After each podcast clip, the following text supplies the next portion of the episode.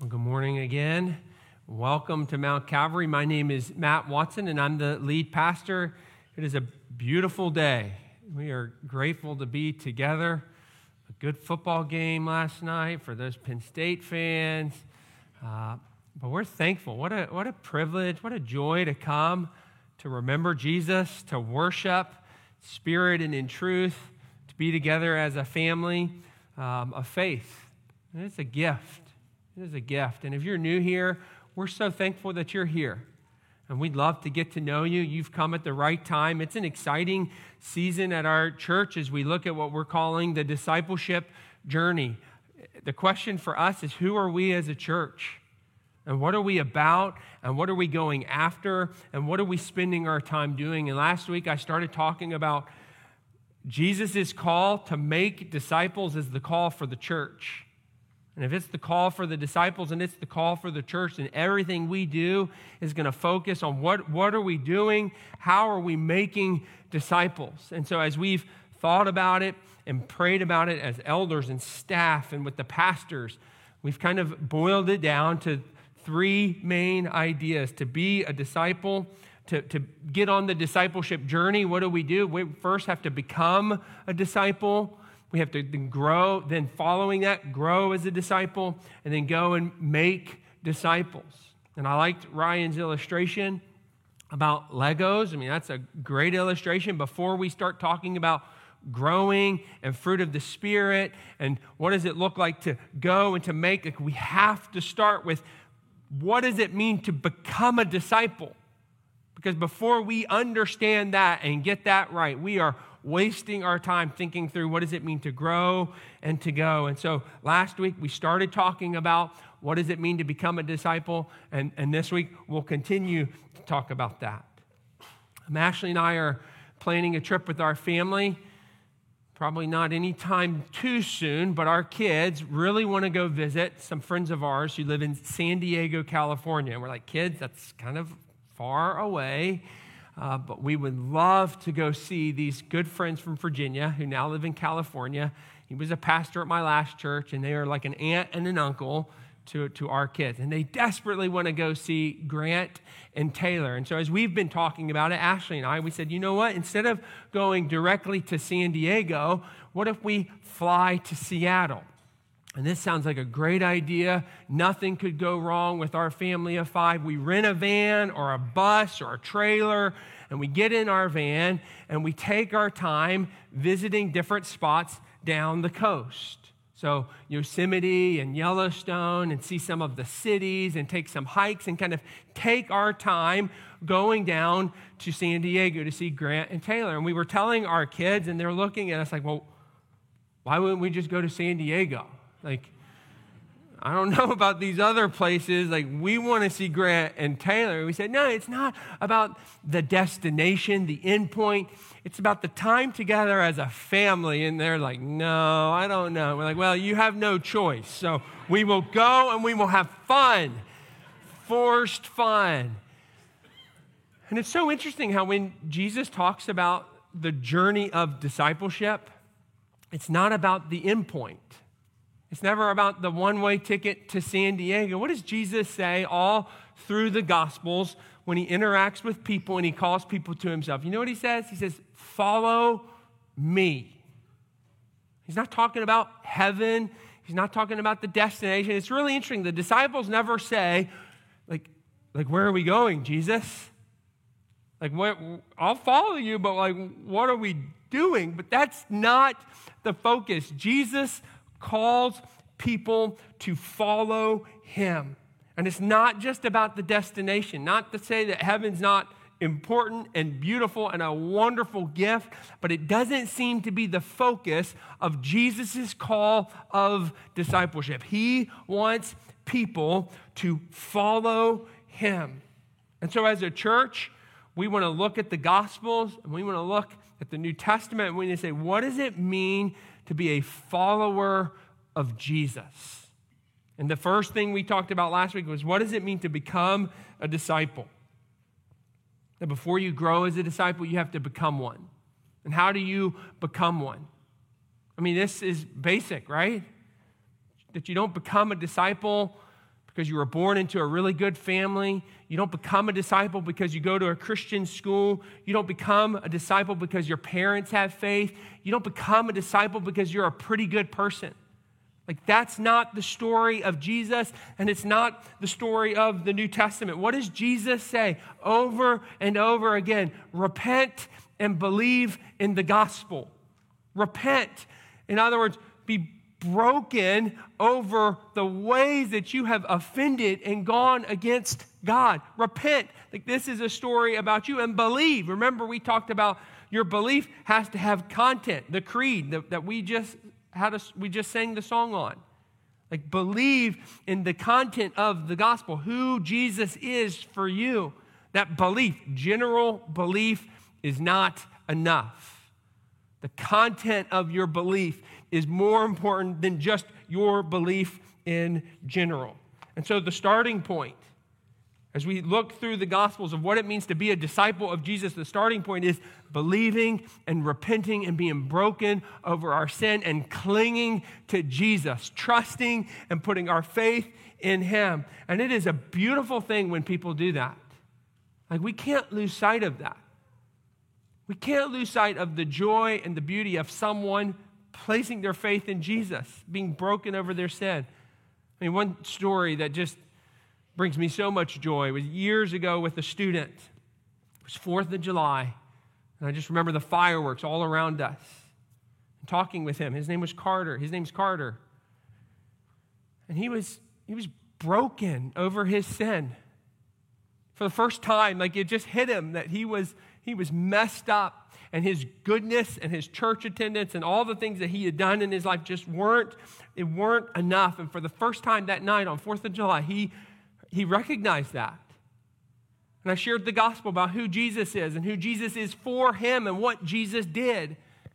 And he wept and I wept.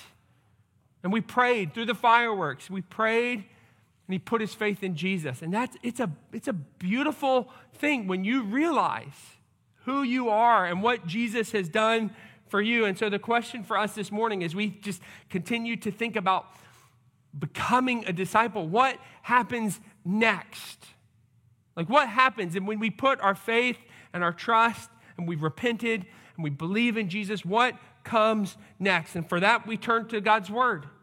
Because again, th- this is not my agenda on discipleship. It's not my thoughts. I want God, what have you told us about following you? Because that's what I want to do. And so let's look at Acts 16. We'll look at a lot of the book of Acts about what comes next when it comes to becoming a disciple. Acts 16 is, is one of my favorite stories. I mean, this, this story is incredible. Paul and Silas here in Acts 16 had been put in prison, unjustly persecuted and you remember what they were doing in prison that night? Banging on the cells. Where's my lawyer? This is. A... No. No, they weren't doing that. This is unjust. What? No. They were praying and praising God. And here's what happens in verse 27. When the jailer woke up and saw that the prison doors were open, he drew his sword and was about to kill himself supposing that the prisoners had escaped. But Paul cried out with a loud voice, Do not harm yourself, for we are all here. And the jailer called for lights, and he rushed in, and trembling with fear, he fell down before Paul and Silas. And then he brought them out and said, Sirs, what must I do to be saved? And they said, Believe in the Lord Jesus, and you'll be saved, you and your household. And they spoke the word of the Lord to him and to all who were in his house. And he took them the same hour of the night, and he washed their wounds, and he was baptized at once, he and all his family. I mean, what a, what a story. What a turnaround. Instead of falling on his sword, what does he fall on? He falls on his face in prayer before God. As a Roman jailer, if the prisoners would have escaped, the Roman law said that he would be held responsible for their punishment. And so he sees the prison doors open and he assumes that they are they're gone and he assumes that he will receive capital punishment for their escape and to save his family from the humiliation of what this would look like, he decides that it is best to kill himself. But what is so interesting to me, and this is, this is not really part of the sermon, but this just, well, it is part of the sermon. It's not tied to the topic. Why didn't they leave? Why didn't Paul and Silas leave? They were praying, they were unjustly persecuted. I mean, you got to be thinking, praying that the doors would open. Like, we've got a mission and a ministry to go after. Like, it's time to go and to spread the gospel. And the, they're praying and the doors open. Like, how would you read that as a signal from God about what you should do? Well, the doors are open. We were unjustly put here. We were sharing the gospel. It's time to go. But they don't go. Why don't they leave? Because clearly God must have told them, We are opening these doors not for you to leave, but to share the truth with the jailer. And to share the gospel. Believe. And repentance is part of believing. The, the jailer had repented. Whether it doesn't say that, but he is broken over his sin. He, he says, I, I want to believe. And that's what they tell him believe in the gospel. And what comes next? What comes next after faith? Well, verse 33, he does two things. First thing he does, and I've never really caught this, he washes their wounds.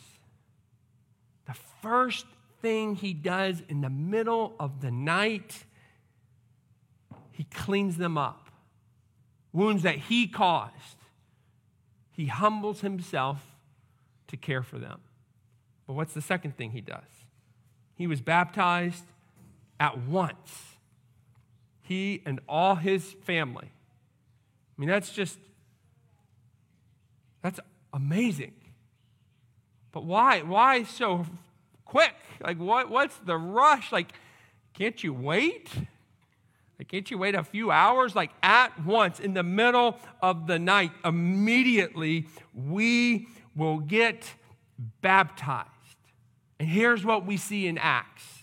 I mean, this is a consistent theme of what it means to have faith in Jesus. Immediately being baptized.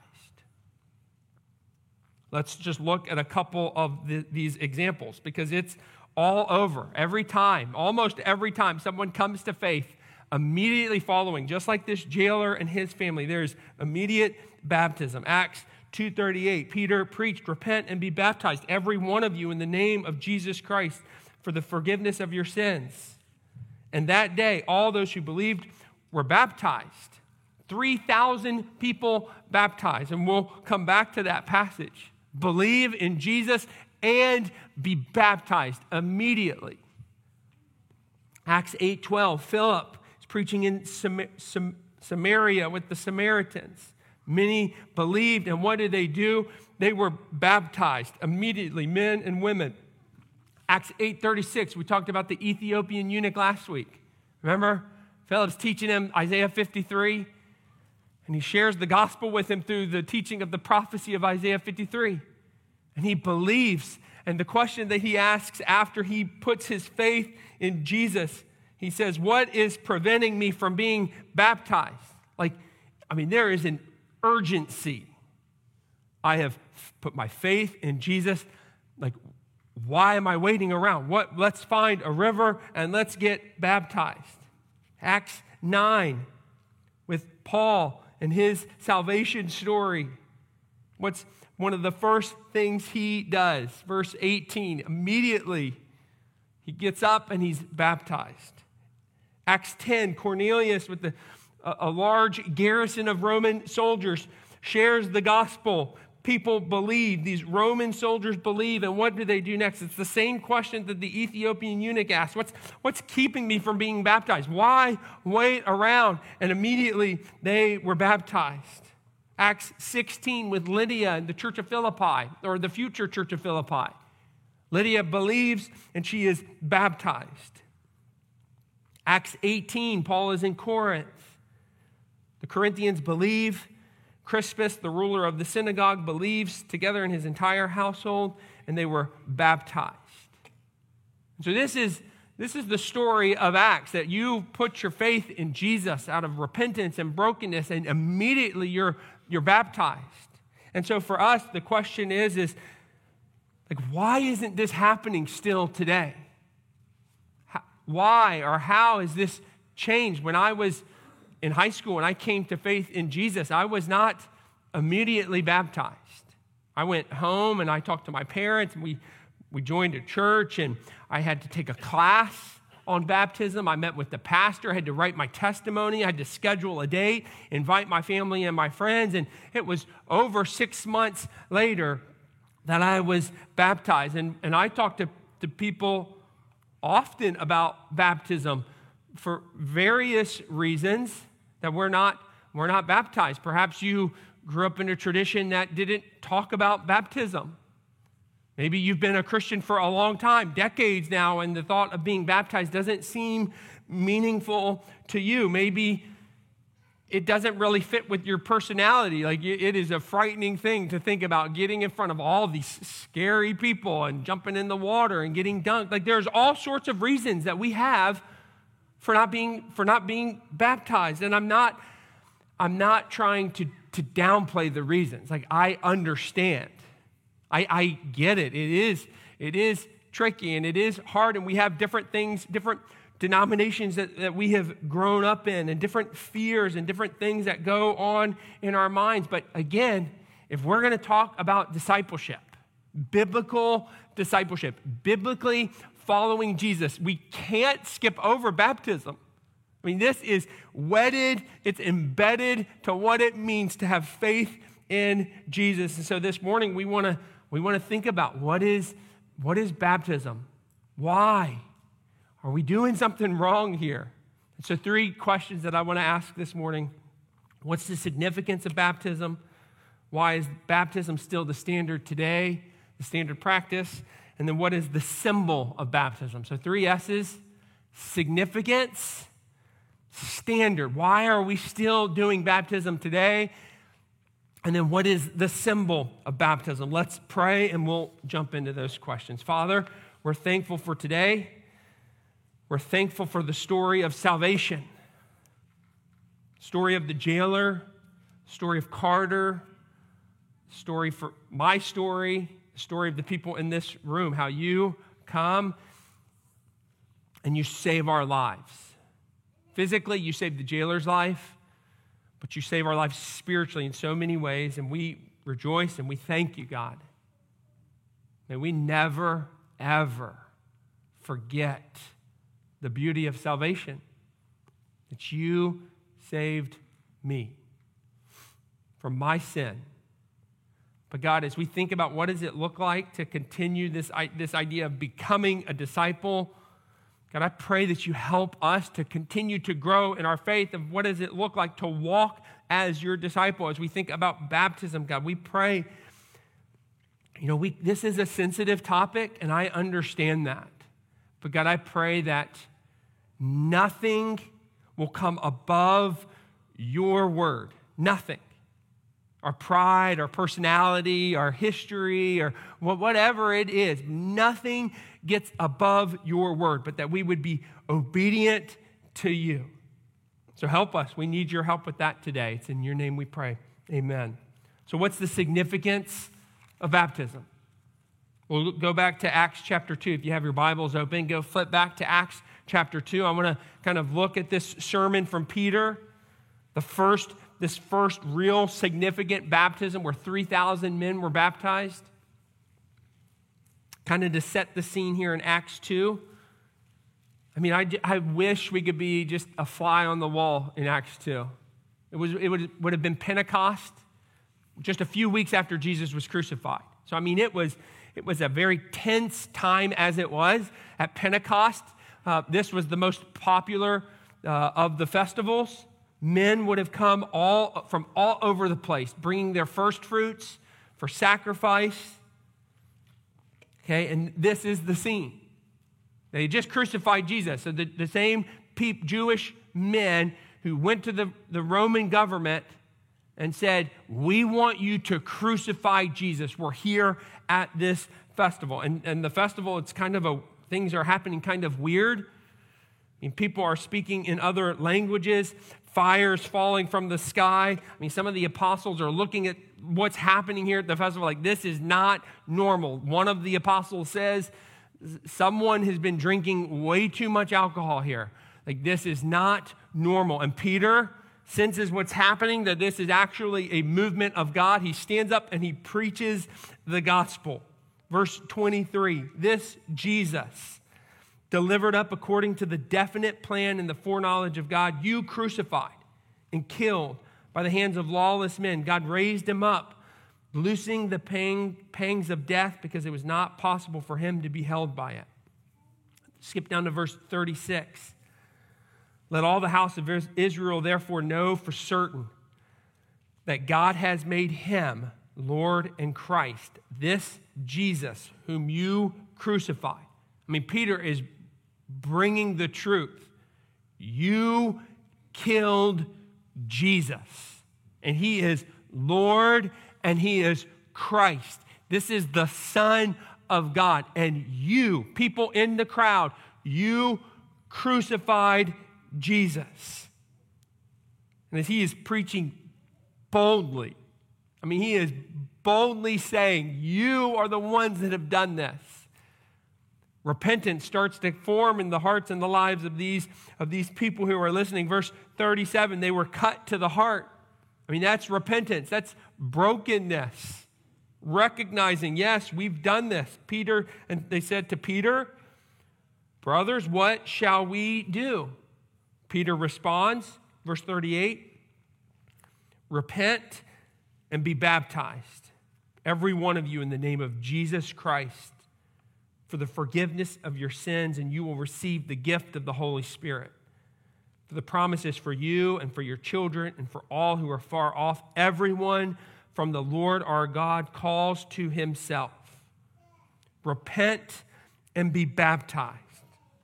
He's saying, be broken over what you have done. Believe Jesus is Christ and Lord and be baptized. And we have to just think for a minute what would baptism have meant for these people, for these men?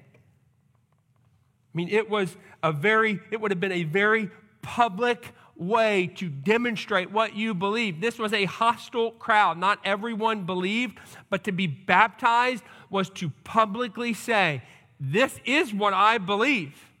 Believing was internal, repentance internal.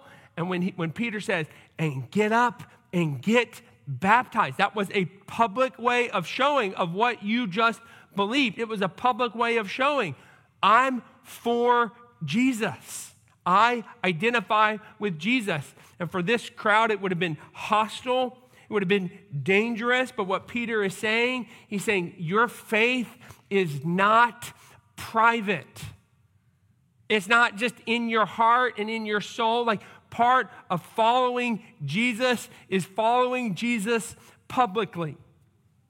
And it's just interesting because this is not, you look at how Peter shared the gospel here. This isn't the, doesn't seem to be the typical way that we share the gospel today. I've been to many student camps over the years right? And we wait till Friday night. Kids are exhausted, the lights go down, the fog machine goes up, strum the guitar, strum, strum, strum. Like, eh, shut your eyes, bow your heads.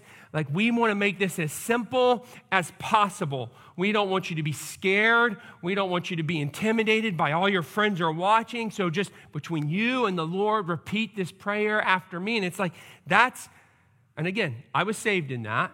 Okay, so I love camp. I was saved on a Friday night at camp. Okay, but that doesn't seem to be what Peter is doing. Stand up, believe, and come up, come up and let's get you in the water. Let's get you wet. Let's identify with Jesus publicly. One of my favorite camp speakers, uh, what he did was on Monday morning. It's Monday morning, first time he met the students, he said, We're going to do this right now. So here's the gospel don't bow your heads and don't shut your eyes. You want to believe in Jesus, stand up right now. And everyone's like, oh, okay, okay. He's like, listen, we follow Jesus, we do it publicly. There's no private belief, there's no private Christianity. That's, that's not how it works. There's no secret Christians. To believe in Jesus is to be a public witness for Jesus. Turn to Jesus inwardly, you turn to Jesus outwardly. And, and to not turn to Jesus outwardly or publicly is to not turn to Jesus. Those aren't, those aren't my words. Jesus says this Matthew 10. Everyone who acknowledges me before men, I will acknowledge before my Father who is in heaven. But whoever denies me before men, I will deny before my Father who is in heaven.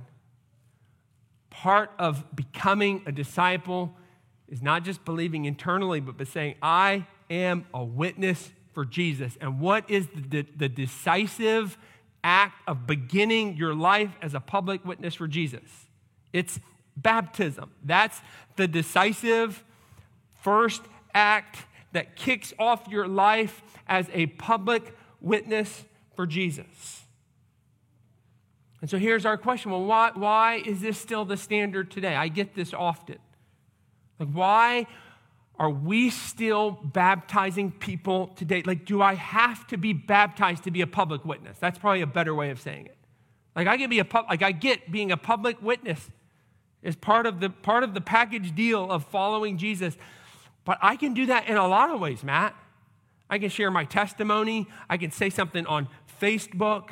I can do, I, have been a public, or, or I sometimes hear, I've been a public, outspoken believer my whole life for decades. And so, why would I go back now and be baptized at this point? Another question that I hear is well, why is Acts, is the book of Acts telling us how to do this idea of discipleship? Or is it just describing what happened in the book of Acts? And that's a really good question. Like, is Acts describing what happened in the first church, but not prescribing what we are to do as the church today? I mean, we don't do everything that, that the first church does in the book of Acts. So, when they were replacing the disciple with Matthias, you remember how they did that in Acts chapter 1? They cast lots. When you called me as a pastor, did you, did you roll the dice? Well, yeah, you did. Not literally. In other ways, you did. But so, like, we don't do everything that the, the, the Church of Acts does. And so the question for us is well, why is it the standard then? How do we know? Are we still, does this still mean something today? And these are good things to think about. So we've got to study God's word. And one of the principles that I was taught long ago on these types of issues, when we're pr- trying to prescribe something from the church of Acts, trying to apply a piece of scripture to us today, it is really important that we let scripture interpret scripture. Let scripture interpret scripture. In other words, do we see outside of the book of Acts the practice of baptism happening? Is there legitimate ground in the ministry of Jesus and in the epistles and in the book of Acts to say to us to, to, so that we can interpret it that this is still for us today? And I think you would know the answer. Yeah. Jesus was baptized. Mark 1 9 through 11. Jesus came and he was baptized by John in the Jordan. John tells us why Jesus was baptized in John chapter 1, verse 31 and 32. I myself did not know him, but for this purpose I came baptizing with water, that he might be revealed to Israel. Again, it's a public witness. Why was Jesus baptized? To, to speak volumes to the Israelites that I am the prophesied Son of God.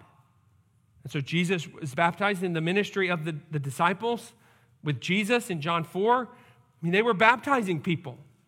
They were baptized. That was part of what it meant to be a disciple. The Great Commission, which we've talked a lot about, Jesus said to them, came and he said to them, All authority in heaven and on earth has been given to me. Go therefore and make disciples of all nations.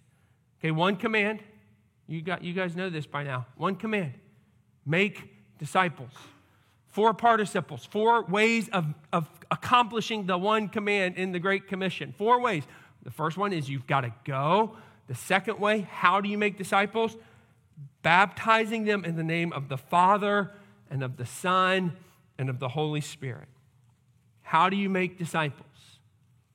It is through baptism.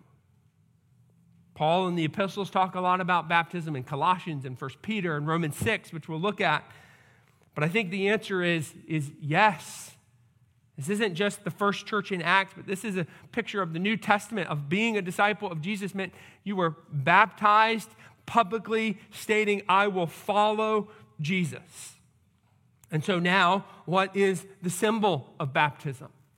Because it should go without saying, well, it should, I should say it. Baptism isn't required for salvation, but it is, it is, the concept is important. Publicly, you have to be his witness. Do you have to be, is it required to be baptized? Well, we know with the thief on the cross, when Jesus turned and looked at him, today be, you'll be with me in paradise. But actually, before that, let's get you down, let's clean you up, let's get you in the water, get you baptized. Then I'll, then I'll see you. No, he doesn't say you've got to do these things first. I will see you in paradise. He wasn't baptized. But it is a significant symbol of who we are in Jesus. It is so sacred and important. I was at a wedding yesterday, officiating. Ashley and I went down for a wedding in Virginia, and I was officiating the wedding for some former students. And I love weddings. They're just, it's, it's so beautiful. It was hot. It was outside. It was hot, but it was pretty, sweaty. Um, and, but there's so much symbolism in, in, a, in a wedding with the father bringing down his daughter down the aisle, with the vows and the rings and the flowers and all these really beautiful symbols in a wedding. Okay? But, but you don't have to do those things, right? Like it, it's not a requirement to get married, you must have this kind of ceremony. It's a symbol. This same couple had come and spent the day with Ashley and I a couple months earlier to talk through marriage and what, what that looked like. And, you know, I was thinking, you know, we could get married right here, save some time, some money. Like, we got kids and dogs as witnesses. Like, we can do this. Like, just let's just do it right now. Like, there's nothing saying we can't do that. You make your vows, you have your marriage certificate. Like, we can get married right now. And they looked at like, you're crazy. Like, no, uh, like, we're not doing that. This, the ceremony is significant. Is it required? No, it's not required, but it is a significant and important piece of showing and valuing what you're doing. And this is what baptism is it's a symbol, a beautiful historical symbol that through the centuries the church has practiced to say, This is who I am. And so, what's the symbol of baptism? There's, there's many, but we'll look at just three briefly here. First, baptism is a symbol that we are united with Christ in his death, burial, and resurrection. And this would probably be the most fundamental symbol of what's happening in baptism. That you are saying, you are, you are giving a picture when you get dunked under the water, buried with Christ in his death, raised to walk in the newness of life, you are being a visual aid of your union with Jesus Christ. Romans 6 4 is the passage to go to in baptism. Do you not know that all of you have been baptized into Jesus Christ? Were baptized into his death? I mean, Paul is saying, he's not saying you're saved by baptism. He's saying Baptism is the symbol. You're justified by faith. And what baptism is, is it's showcasing, it's an illustration of who you are in Jesus. It is a, it is a picture of the gospel. That you get what Jesus gets. You are in union with Jesus. Jesus died and he was buried and he was resurrected and what and you are now a part of that through faith you get what jesus gets death is no longer because you are in union you are standing behind in the shadow of jesus and you get what he gets death no longer has a sting death no longer has a power it was paid for at the cross and you get that. And what baptism is, it's showing that. You have joined together with Jesus in his death and in his burial and now in his resurrection. It's also that you have a new life in Christ. In Scripture, in the New Testament, we this picture of being baptized by the Spirit. Okay, that's a pretty predominant picture of the Holy Spirit coming upon your life at salvation. When you believe, the Spirit comes and takes over your life, and you have this new life in Jesus. And it's the picture is baptism. It's a washing, it's a giving of new life. Romans 6 4, the little phrase that it says, so that we too might walk in the newness of life. In Jesus, you have a new, you have a new heart because of the Holy Spirit. And listen, you have a new life in Jesus. Like you can't, we, we can't discount that. Like you are changed, Ezekiel. It's the prophecy of Ezekiel. Your heart of stone has been removed. The Holy Spirit has come and given you a heart of flesh, and now you live this new life. And what bap- baptism proclaims that you were risen to walk in the newness of life. Thirdly, it's a picture of us being cleansed and washed from sin. Acts 22 16, and now, why do you wait? Rise and be baptized and wash away your sins. Baptism doesn't, doesn't actually wash away your sins, but when you take a bath, it cleanses you. It's a picture of the spiritual cleansing that we have because of Jesus. And so we are reminding the people publicly, everyone who can see us, that in Jesus, our sins are washed away. And baptism is a picture of that. And so for us, as we, as we close this morning, the, the three pretty simple questions. Have you been baptized? If you're following Jesus and you love him and you want to be his disciple, it's hard to get around baptism. It really is to, to say, well, th- this is just not my, my thing. But my question for you, the same question that they asked twice in the book of Acts, like, what's keeping you from being baptized? Why, why wait? Whether you've been a Christian forever, for decades, uh, or you've been a Christian for three days, um, you know, are you ready to take the public stand for Jesus? Even if you already are, I think it's important to be obedient to the call of Christ, even if you are already publicly standing for Jesus. And listen, I'll, I'll baptize you next Sunday. I'll baptize you. I mean, we don't have to wait around. I'd love to have a conversation with you, to talk about it, to talk about your faith story. But, but I would love to see people walk, as, as we focus on discipleship as a church, say, I want to be obedient to Christ. But for, for many of you, you've been baptized as a kid and, or as an adult, and we're not about rebaptizing.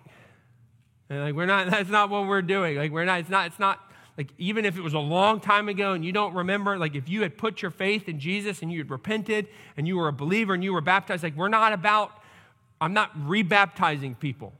Um, but the question for you is, if you feel like you want to get rebaptized, the, the, the, better question is, is, well, how can you be a better witness for Jesus? If you've been baptized, are you a witness for Jesus today? Share your testimony. I'd love to have you share your testimony.